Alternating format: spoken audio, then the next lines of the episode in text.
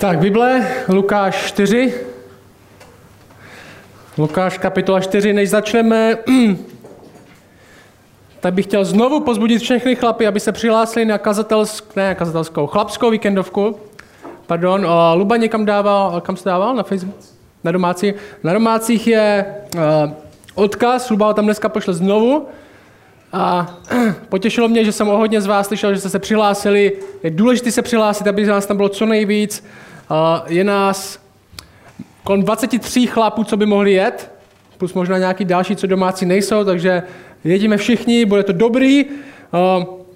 Budeme se bavit o takových třech hlavních věcech, jaká je role muže, jaká je role muže v rodině, jestli nějakou máme nebo nemáme, jaká je role muže v církvi, jak přistupovat k církvi, jestli máme nějakou odpovědnost, ať už jsme vedoucí nebo nejsme vedoucí, a jaká je role muže ve světě.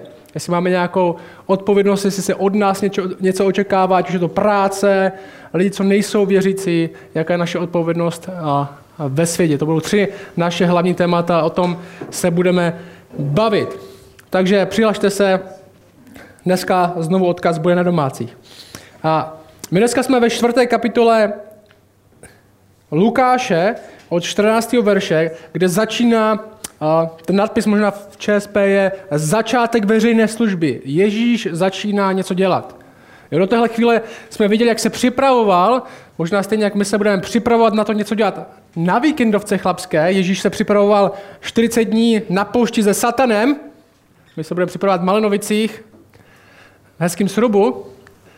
Máme to lepší už.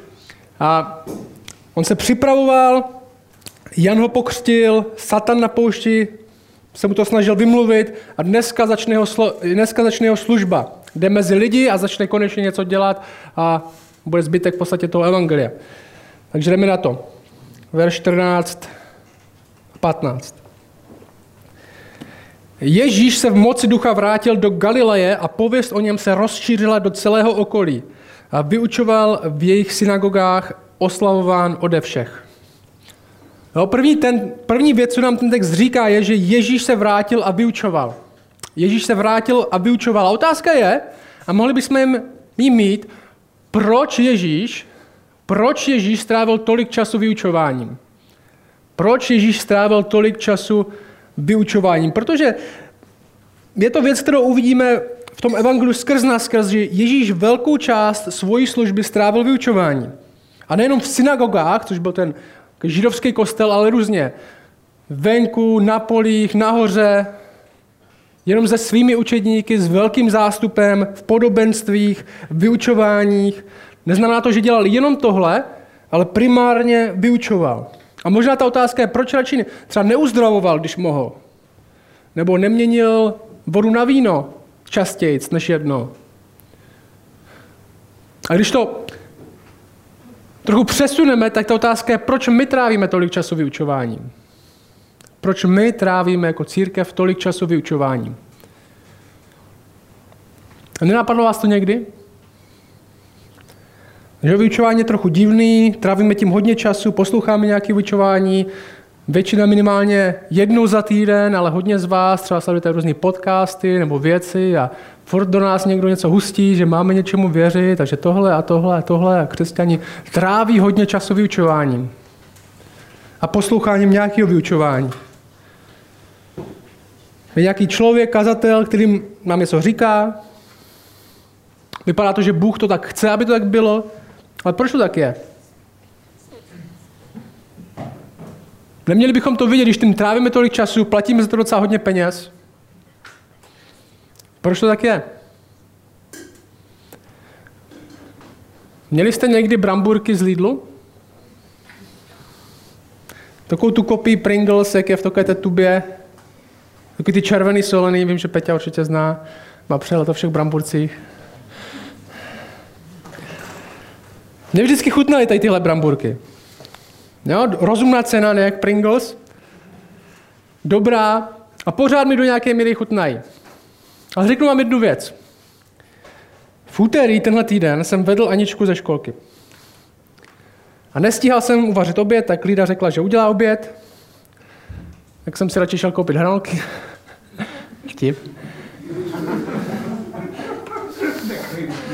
Ale je to pravda.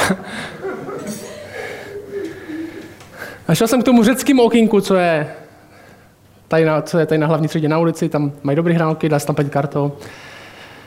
A, každopádně. A pan je příjemný, doporučuji tam chodit. Každopádně. Donesl jsem si je domů. A Anička je i ve školce, Lida neměla vařený oběd.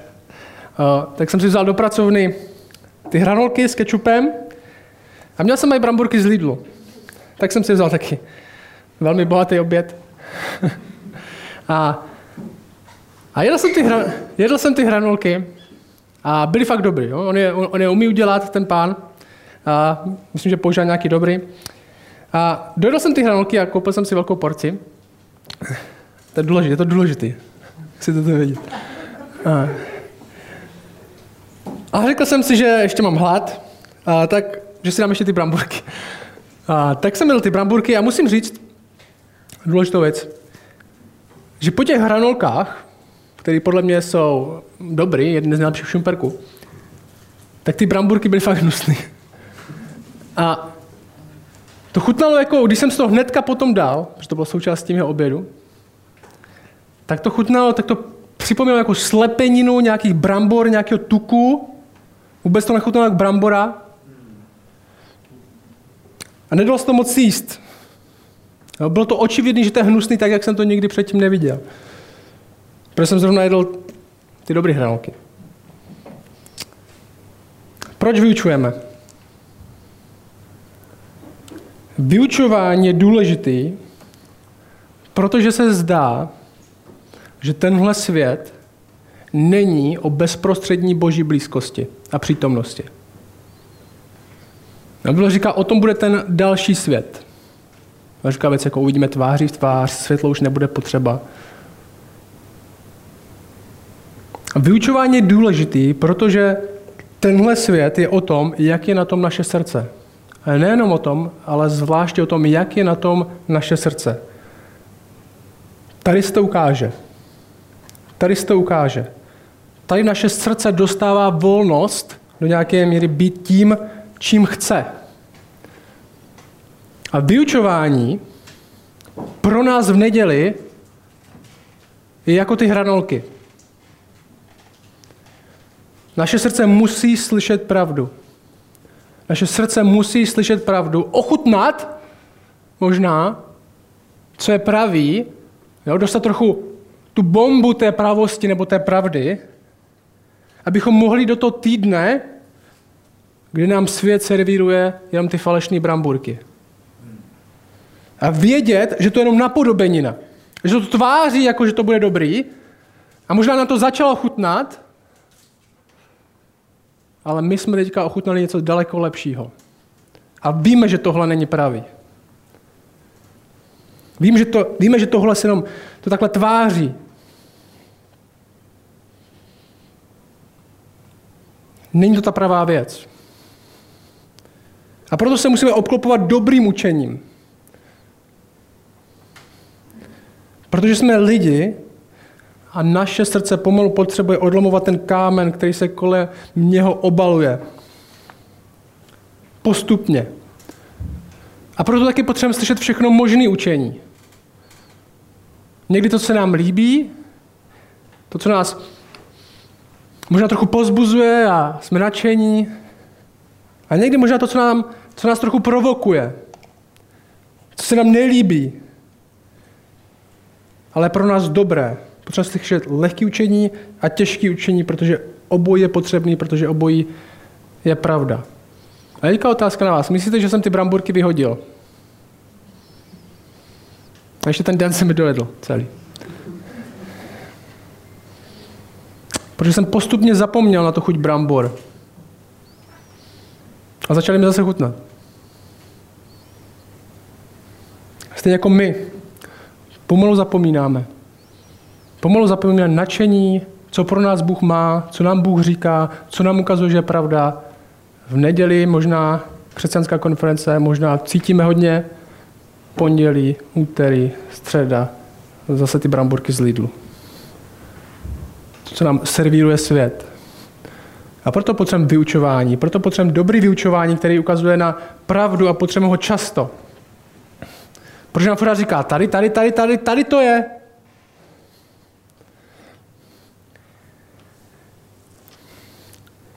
Svět z nás zase opije svou představou dobrého života. A teďka, zpátky k tomu textu. Ježíš se vrací do Galileje, nám říká ten text. Jo, to Jordánu, kde byl křtěn, v pustině, kde Satan ho zkoušel, se vrací do Galileje, což je oblast kolem Galilejského jezera, je to jeho domovina, tam vyrostl, Ježíš se tam vrací. A ten text nám říká, koukněte se to, hnedka první verš, v moci ducha. Jo, zase my jsme říkali už několikrát, i Viktor to říkal, že tohle Lukáš připomíná často. V moci ducha, naplněn duchem, v moci ducha. Je tím naplněn, že to zní ho velkolepě. To zní jako, že má nabito. A co jde udělat? Naplněn duchem, nabitým duchem, jde vyučovat. Primárně vyučovat. Přichází mluvit. Jde do synagogy, nám ten text říká. A co uvidíme tohle, lidi budou nadšení a lidi budou zuřit. Verš 16. Verš 15 říká, vyučovali v jejich synagogách, oslavován ode všech. Verš 16 říká tohle. A přišel do Nazareta, kde byl vychován. Podle svého zvyku vstoupil v sobotní den do synagogy a povstal, aby četl. No a teďka, co bude ten text, co bude následovat, je, co v té synagoze udělal. Jo, synagoga to byla taková menší stavba, pravděpodobně, když si můžete představit, na polovinu tady téhle místnosti, možná podobně velký jak tahle místnost, většinou víc čtverec, možná to mohlo mít jednu lavici takhle kolem stěn, z kamene většinou, nebo žádnou, lidi tam většinou postávali, lidi zakládali synagogy, v Palestině bylo hodně synagog, takových malých kostelů židovských, pravděpodobně několik set, v některých městech jich bylo víc, Židé zakládali synagogy víc než my sbory, ve skutečnosti ten požadavek zajímavý na to, aby někdo založil synagogu někde, bylo deset dospělých mužů. Když dáte deset dospělých mužů dohromady, věřících židů, můžete si postavit synagogu. Což dospělý muž v té době bylo 13 let a víc. Ty, si, ty se stanou členy, těmi základními členy té synagogy, mezi sebe si pak zvolí starší a vedoucího. No, ta představa, jak někteří říkají, v první církvi nemohlo být členství, protože to vůbec je úplně vtipná představa, protože církev primárně vychází z synagogy, kde znali členství vedoucího, volili si starší. Patřil si k nějaké synagoze. A to je ta předvěst toho křesťanského schromáždění. Říkali si vás zajímá, jaký takhle mohl vypadat průběh, co asi dělali židi v synagoze. Já vám řeknu. Ať už vás to zajímá nebo ne. Začalo to tak, že lidi vstoupili do synagogy možná s nějakou soukromou modlitbou při vstupu a pak se citovala Šema, což je židovský vyznání, který se opírá o tři texty ze starého zákona, já vám přečtu jeden. Je to takový to nejdůležitější, co musí židé spolu slyšet, znali ho na spaměť. Jsou dva texty z Deuteronomia, jedno, jeden text z Numer, já vám přečtu jeden text z Deuteronomia, který říkal, to je to veřejný vyznání, Šema společně vyznávali. Slyš Izraeli, hospodin je náš Bůh, hospodin jediný. Miluj hospodina svého Boha celým svým srdcem, celou svou duší a celou svou silou. Ať jsou tato slova, která ti dnes přikazují ve tvém srdci. No, jsou ty hranolky. Opakuje svým synům, mluv o nich, když pobýváš ve svém domě, i když chodíš po cestě, když ležíš, i když stáváš, přivaš jako znamení na ruku, ať jsou značkou mezi tvýma očima, napiše na veře svého domu a na své brány. No, tohle si připomínají, tohle bylo společné vyznání, další dva texty. Pak byly nějaké další modlitby a pak se četlo písmo. Což byl centrum bohoslužby, se četlo písmo, rozvinuly se svitky, že měli knížky, rozvinuly se svitky a četlo se story ze zákona a četlo se z proroku. Četlo se hebrejsky, protože tak byl napsaný ten text, a pak to někdo překládal do aramejštiny, protože v té době v té oblasti moc hebrejské lidi nerozuměli. Pak byla modlitba a pak bylo kázání, výklad, jestli byl někdo přítomný, kdo kázání mohl mít. Často nebylo to kázání. A jak tam přichází Ježíš, a my vidíme, že bude číst a že bude vyučovat. A je zajímavé, že o tom průběhu, z toho, co se dělo v té synagoze, víme až z pozdějších dokumentů. Tohle, co tady máme v Lukášovi, že tam Ježíš stál, že četl, že tohle, tohle je nejstarší zaznamenaný průběh v synagogy, který máme, je přímo tady ten z Lukáše. Jdem na tom. Tohle jsou verše 17 až 22. Tam si dozvíme, co Ježíš v té synagoze udělal.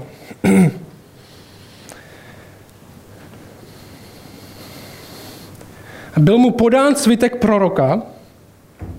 A my máme v tom 16. víme, že byl sobotní den, on povstal, aby četl. Byl mu podán svitek proroka Iziáše, rozvinul svitek a našel místo, kde bylo napsáno.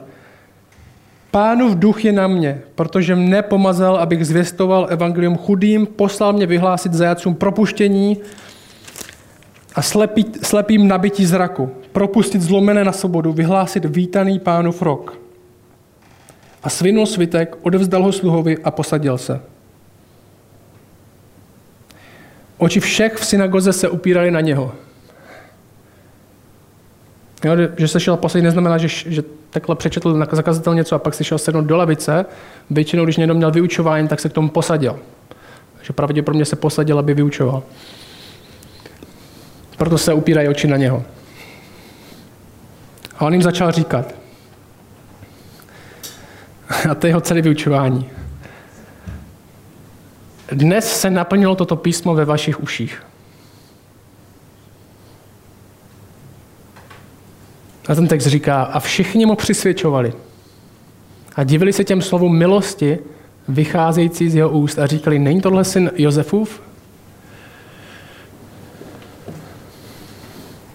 Chci, abychom si všimli několika věcí. A první je tahle. Ježíš od začátku, tohle první věc, co Lukáš zaznamenává, že Ježíš řekl v rámci své veřejné služby. Ježíš od začátku tvrdil, že je zaslíbený mesiáš. No, Ježíš využil příležitosti, šel do synagogy, přečetl z Izajáš a řekl, tohle jsem já. Na mě se naplňuje písmo, na mě se láme věk. A někteří lidi říkají, jo, že je Ježíš Mesiáš a že je Bůh, to z něj udělali jeho učedníci. Ježíš byl jenom dobrý učitel, který nám řekl, aby jsme měli mít rádi lidi a prostě být trochu tolerantní a pak umřel a Ježíšovi učedníci z něho pak udělali, že je Mesiáš a že je Bůh, ale Ježíš sám nikdy nic takového o sobě neříkal. Ve skutečnosti v Bibli máme úplně jiný obrázek. Jediný, kdo bezpečně ví v Bibli, kdo je Ježíš, je Ježíš sám a démoni. Ti ho bezpečně poznají hned, když přijde. Ne, nezabij nás, prosím tě, ty se bojí. Ale učedníci tápou od začátku do konce s tím, kdo vlastně je. Ježím říká věci jako vy malověrní, jak, jak s váma ještě dlouho musím být, abyste mě poznali. A když na to konečně Petr přijde, tak již řekne, no na to jsi nepřišel sám od sebe. Ježíš jim pořád musí vysvětlovat nebo je napomínat. Tohle jsem já. Již od začátku říká, kdo je. To je první věc. Druhá věc, co chci, abyste viděli tahle. Lidi ho chtěli slyšet. Lidi ho chtěli slyšet. Lidi byli nadšení, že ho uslyší. Že už se o něm doslechli, nám ten text říká, měl reputaci, měl už nějakou popularitu, tady ho museli nechat mluvit, jo? tohle nebylo, že se tam mohl stát, kdo chce a jít si přečíst něco z proroka a pak začít vyučovat, ne, tohle muselo být domluvený dopředu. Museli ho nechat pustit, chtěli ho slyšet. Dokonce ten text nám říká, že přišel a byl oslavován. Byl oslavován. A teďka v tomhle textu, že přečetl ten text a říká, a tohle písmo se dneska naplnilo. A ten text říká, a všichni mu přisvědčovali. A všichni mu přisvědčovali. A divili se mu trochu. Říkali, je to dobrý učitel. Že řekl, že Bůh konečně bude něco dělat. Souhlasíme. Už bylo na čase, výborný kázání. Krátký, ideální. Že lidi tleskali, Ježíš se jim podepsal do Bible. Jistě. Výborný. Jo, na křesťanci jsou věci, s čím bude hodně lidí souhlasit. Jo, já vím, který kázání bude mít hodně zlidotní a ne proto, protože je kontroverzní. Ale když udělám nějaký kázání, který se bude jmenovat Naděje ve tváři smrti, tak na to podívá strašně moc lidí. Protože lidi to chcou slyšet. Jsou věci, které lidi chtějí slyšet a většina s nimi souhlasí. A teďka se stane něco jiného v tom textu. Co už jim tak výborný nepřijde. Protože Ježíš teďka řekl něco, co se jim líbit nebude. Znova, Ježíš přijde, lidi tleskají, přesvědčují, dokonce ten text říká, je oslavován ode všech. A teď řekne tohle. Jistě mi řeknete toto přísloví, to je verš 23. Jistě mi řeknete toto přísloví, lékaři uzdrav sám sebe.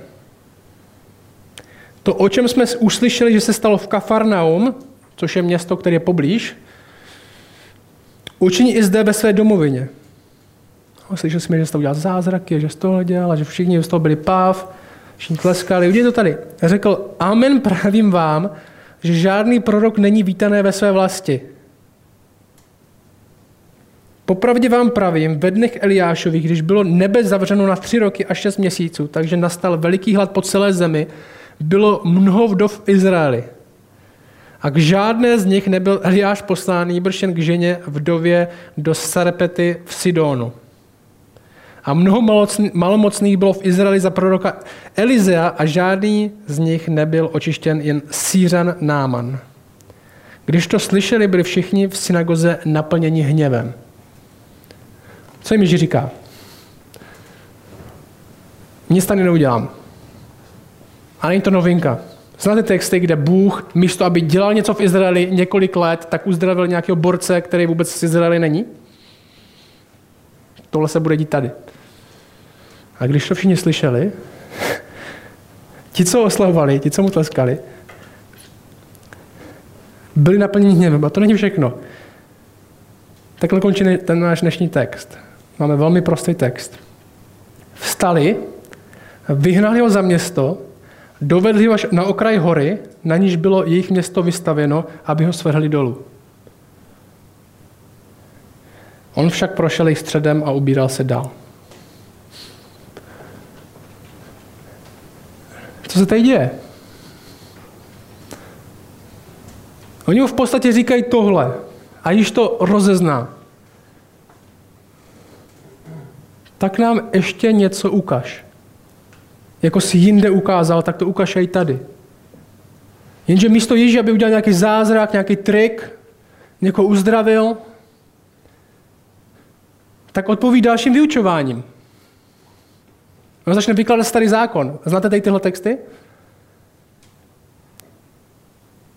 A říká, Bůh není vázán někomu nic dokazovat.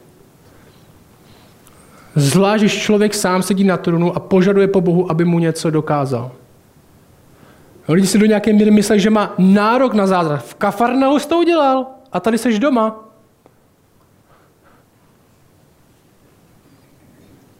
Jak častý tohle nevím, kolikrát jste to slyšeli od někoho. Budu věřit v Boha, když mi ukáže nějaký zázrak. Budu v tebe věřit, když mi ukážeš zázrak. Jenže Bůh nepotřebuje, abys mě věřil. Člověk potřebuje v Boha věřit. A to se lidem nelíbí. A ten kontrast, který tady v tomhle textu máme, chci, abyste ho viděli se mnou, je na začátku přišel a byl ode všech oslavován. Dokonce po prvním proslovu všichni mu přisvědčovali. Dobře jsi to řekl. A nakonec ho všichni chtěli zabít. Vidíš, že se něco otočilo? To je někdy služba v církvi, jo? Protože říkal, co se lidem nelíbilo. Nebylo to podle nich. Nedostali to, co si myslí, že měli dostat. Bůh se nechoval podle jejich představ. Učení bylo moc těžké. Chtěli něco vidět. A nakonec ztratili samotného Ježíše. A já chci, aby jsme se v tomhle zbytku zaměřili na tenhle hlavní kontrast tady v tomhle. Lehký a těžký vyučování. Lehký a těžký učení. My žijeme v době, do nějaké míry tahle, byla, tahle doba byla pořád, který nesnese těžké učení, který nesnese těžké učení. Já jsem to nazval, říkám tomu, zoufalost instagramového křesťanství. Jaký byl to název? Zoufalost instagramového křesťanství. Kde lidi čtou jenom povzbudivé věci, většinou citáty, slogany, verše vytržené z kontextu, většinou od lidí, kteří nemají žádnou reálnou starost nebo odpovědnost za svoji církev. Instagramoví kazatelé, kazatelky, Facebookoví. A když ti přijde, že s něčím nesouhlasíš, nebo něco není podle tvých představ, nebo že bys měl dostat něco jiného, tak není těžký najít jiný vyučování. Na YouTube je to spousta. Něco pozitivnějšího, něco mírnějšího. Jenže Bible říká, že přesně tohle se stane, že přijde doba, kde bude učit tolik lidí, že lidi budou mít na výběr podle svých vlastních žádostí, kým se obklopit. Podle toho, co se jim zrovna líbí. Ale náš cíl je být věrní božímu slovu, ať už říká, co říká, ať už se nám to líbí, nebo s ním máme problém. Kázat vhod i nevhod. Nebo když to všem líbí, i když to nikomu líbit nebude. A bude to znamenat, že nás odmítnou. V druhém Timoteovi Pavel říká mladému kazateli Timoteovi tohle. On říká, zapřísahám, tohle 2. Timotova 4.1. On říká, zapřísahám tě před Bohem a Kristem Ježíšem, který bude soudit živé i mrtvé a při jeho zjevení a králování. Já nevím, jestli jste někdy někomu na, na něco přísahali, ale tohle, tohle říká, tohle je to nejdůležitější, co ti teďka řeknu. A zapřísám tě, Kristem, který bude soudit živé i mrtvé, při jeho zjevení a králování. Co je to nejdůležitější? Hlásej slovo. Přichází s ním vhod či nevhod. Neboli přichází, ať už to bude všem líbit, nebo když to nikomu nebude líbit. Usvědčuj, domlouvej, napomínej ze vší trpělivostí a s vyučováním. Neboť přijde doba, kdy lidé nesnesou zdravé učení. Nýbrž si podle vlastních žádostí budou schromažďovat učitele, aby jim říkali, co, si, co je jim příjemné. Odvrátí sluch od pravdy a obrátí se k bájím. Ty však buď ve všem střízlivý, snášej útrapy, konej dílo evangelisty, naplň svou službu. Buď připraven kázat vhod i nevhod. Bude doba, kdy lidi budou přitakávat, budou tě oslavovat a taky bude doba, kdy se to nikomu nebude líbit. Když tě budou podezdřívat, když tě budou poslat hnusné zprávy, útočit na tebe. Vlastně tak já vím, jaký kázání a video bude mít tolik a tolik shlédnutí, co se nosí, za co dostanu e-mail hnusný, za co dostanu e-mail, že jsem to fakt dobře udělal. Za co mě lidi mají rádi, kvůli čemu mě lidi nemají rádi. A ten den se vždycky tak trochu upustit z toho, za co mě lidi nemají rádi. Že jo? Každý, všichni chceme slyšet hezký slova.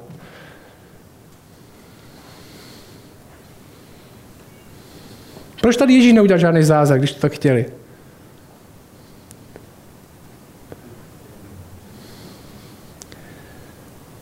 Tak teda jo, tak já vám teda něco ukážu, no, tak máte pravdu, v kafe tam u sousedu jsem to udělal, tak když tak, když tak chcete. Protože oni zázrak nepotřebovali. Jestli jich víra stál na tom, že Ježíš udělá stejný zázrak, nebo ho zabijou, tak začínají na špatném místě. V tomhle textu máme stejnou skupinu, co Ježíš na začátku oslavuje, tak ho na konci chce zabít. Protože nedostali to, co chtěli. A to se jich dotklo. Mám dalších pár bodů. Proč nám vadí těžké učení?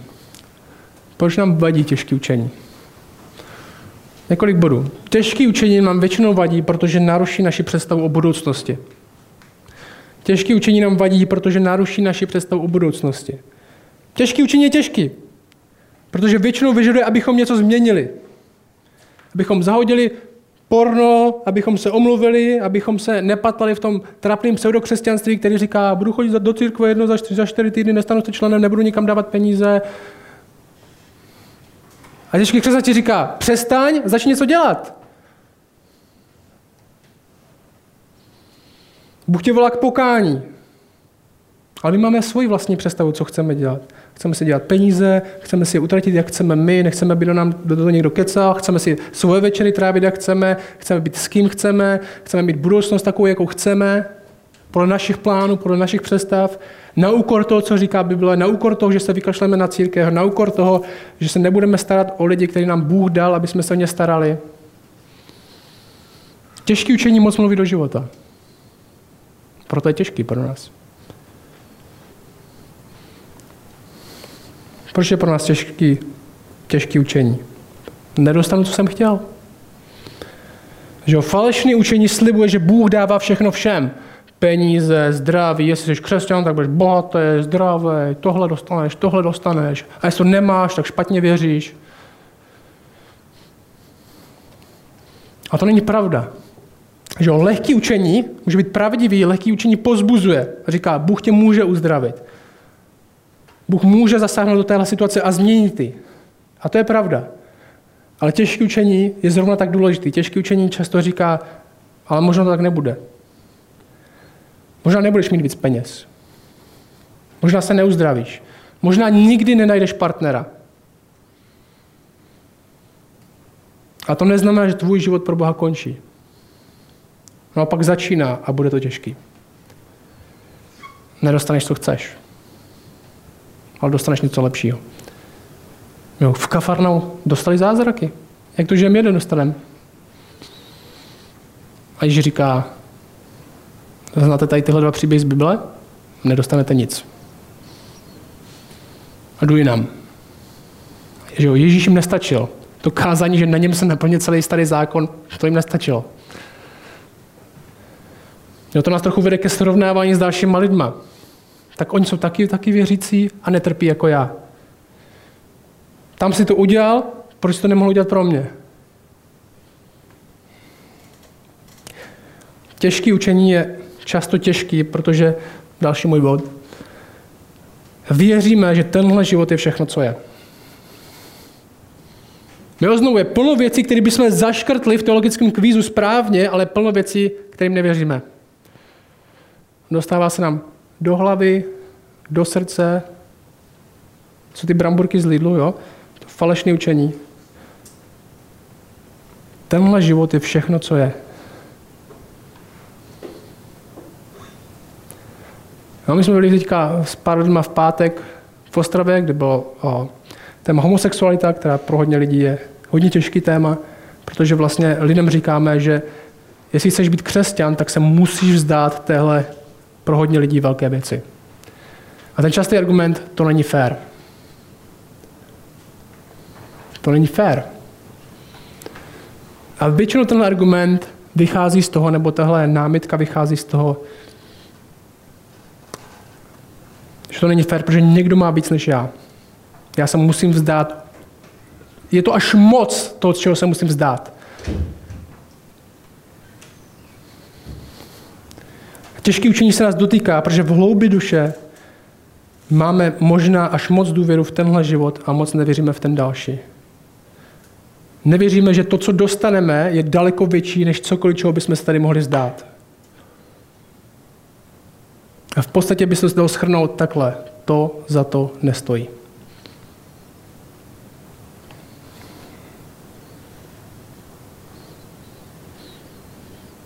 Těžký učení těžký, protože máme pohodlný život a nechce se nám nic změnit.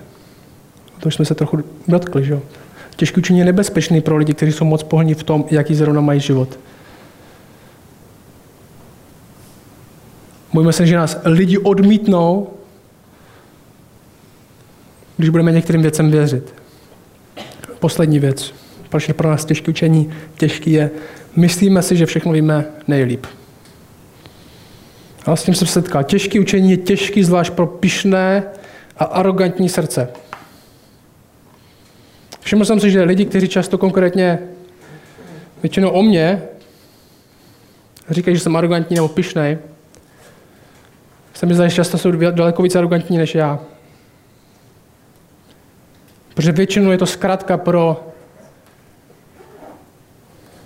nelíbí se mi, co říkáš a nic nebudu měnit. Těžký učení je těžký pro pišný lidi na přijmutí, protože si vždycky najdou výmluvu, proč ho neposlouchat. Většinou s tím, kdo to říká. a teď. Jo? Tohle pro nás, to potřebujeme slyšet. Realita. Jsme slabí, jsme naivní, většina z nás lehce zranitelní lidi. A ta moderní doba naše tomu ještě víc nalívá do ohně. Říká, všechna tvoje identita, to, kdo jsi, je, jakou máš barvu pleti, jakou máš sexuální orientaci, jaký máš pohlaví, jakou máš práci, kolik si vydělal peněz, jaký máš názor na očkování, na to, jaký, jak vychováváš děti.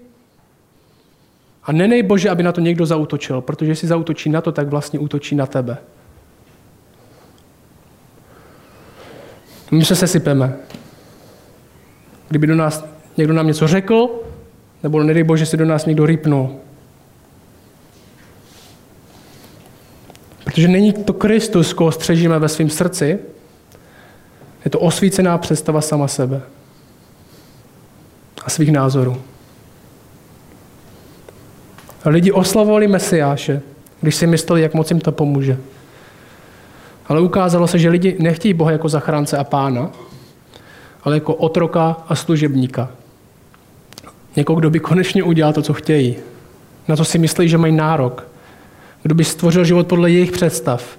A na jiného Boha místo nemají. Lidi chtějí Boha jako někoho, kdo občas odpoví na jejich modlitby, ale ne jako někoho, kdo se jim bude motat do života. A řekli jsme si pár bodů, proč nechceme slyšet těžké učení. Další sekce je, proč ho potřebujeme slyšet. Proč potřebujeme slyšet těžké učení i to, co se nám nelíbí? První je tohle.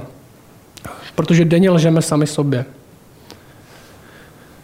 My si namlouváme denně, už jsem to říkal několikrát, my jsme člověk, který ho posloucháme nejvíc. My si namlouváme denně, kdo jsme, my si denně namlouváme, co si zasloužíme, my si denně namlouváme, jak by se k nám ostatní měli chovat, my si denně namlouváme, co by Bůh měl udělat, jestli nás má rád. My si denně namlouváme, o čem by náš život měl být, my si denně namlouváme, jak by naše budoucnost měla vypadat. A proto potřebujeme těžké učení. Ty řekne ne. Další věc, proč potřebujeme slyšet těžké učení. Protože denně posloucháme nejenom sami sebe, ale denně posloucháme lež světa. Že svět tomu pomáhá a říká ti, co si zasloužíš, co bys měl být, jak by se k těm ostatním měli chovat, kde bys měl hledat naději, na čem bys si měl stavět. Ale že my sami sobě posloucháme lež světa a proč potřebujeme těžké učení slyšet po třetí je, protože to je pravda. A je potřebujeme slyšet pravdu. Jenom díky tomu budeme moct rozeznávat lež, tím, že budeme znát pravdu. Jo. Když budeme znát pravdu, tak lež bude chutnat jinak. Falešně. Protože Ježíš říká, pravda nakonec je ta, co osvobozuje. A teďka. Ježíš je na scéně. Začíná jeho služba, začátek veřejné služby je plný ducha. V moci ducha vstoupí do Galileje. On tam nepřišel s prázdnotou, že nemůže udělat nějaký trik. Ne, on tam přišel naplněný, má nabito. A přijde vyučovat. Jo, začne dělat i další věci. Jo, bude uzdravovat, bude vyhánět démony. To uvidíme příště. Vyhání démonů. To bude se bavit příště. Uvidíme velké věci. Ale primárně přijde vyučovat. Ukázat, že se na něm starý zákon naplnil. No, to je pointa té, toho kázání. Dneska se to naplnilo. A bude to něco znamenat. Dneska se to naplnilo. On je tady, ten, koho Bůh zaslíbil, že bude záchranou lidí, světlem lidí, pravdou, která osobozuje lidi, je tady. Tak jako Ježíš ukazoval sám na sebe, tak my potřebujeme ukazovat na něj. Se vším. S tím, co je lehký na přijmutí, co nás pozbudí, co udělá radost, tak s tím těším, co někdy možná vzbudí slzy nad naším hříchem, co nám nebude jen prázdně slibovat nějakým prázdným sloganem nebo citátem, že všechno bude dobrý, že všechno se vyřeší, ale co nám řekne, že je to dobrý, i když ti to zrovna nepřijde jako dobrý. I když to bude bolet. Protože pravda je lepší jak lež. A skutečná pravda nás povede k tomu, abychom rozne, rozeznávali skutečnou lež, která se na nás bude valit. Protože, s tím skončím.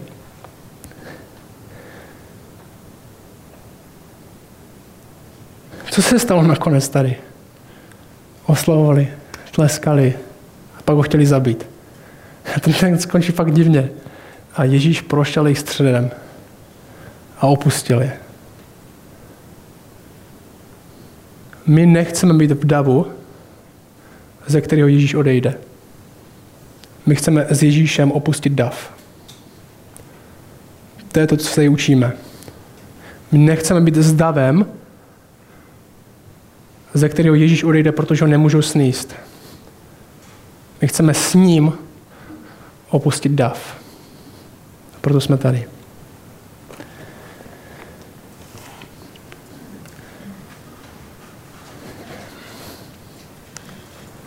Tě ti děkuji za písmo, za to, co nás vyučuješ. Prosím tě, abys z nás vytvořil posluchače slova, kteří nebudou jenom přijímat věci, které jim přijdou lehký, nebo nám přijdou lehký, na, které jsou jenom pozbuzující a radostné, ale aby jsme byli schopni přijímat ty těžké věci. Ať je to napomenutí, nebo to, co nás vede k pokání, ať už je to realita, co znamená následovat tebe, že máme často zapírat sami sebe, vzít kříž. Že to často bude znamenat bolest. Já tě prosím, aby jsme byli schopni přijímat obojí. Aby jsme nezůstávali v davu, ze kterého ty odcházíš, ale aby jsme s tebou opouštěli dav, který tě nemůže sníst. Aby jsme vždycky viděli, že u tebe je to lepší, je to opravdovější. A díky tomu, že budeme u tebe a budeme čerpat z toho, co ty nám říkáš, tak budeme schopni zítra, v úterý, ve středu rozeznávat lež, která se na nás valí ze všech možných stran. Amen.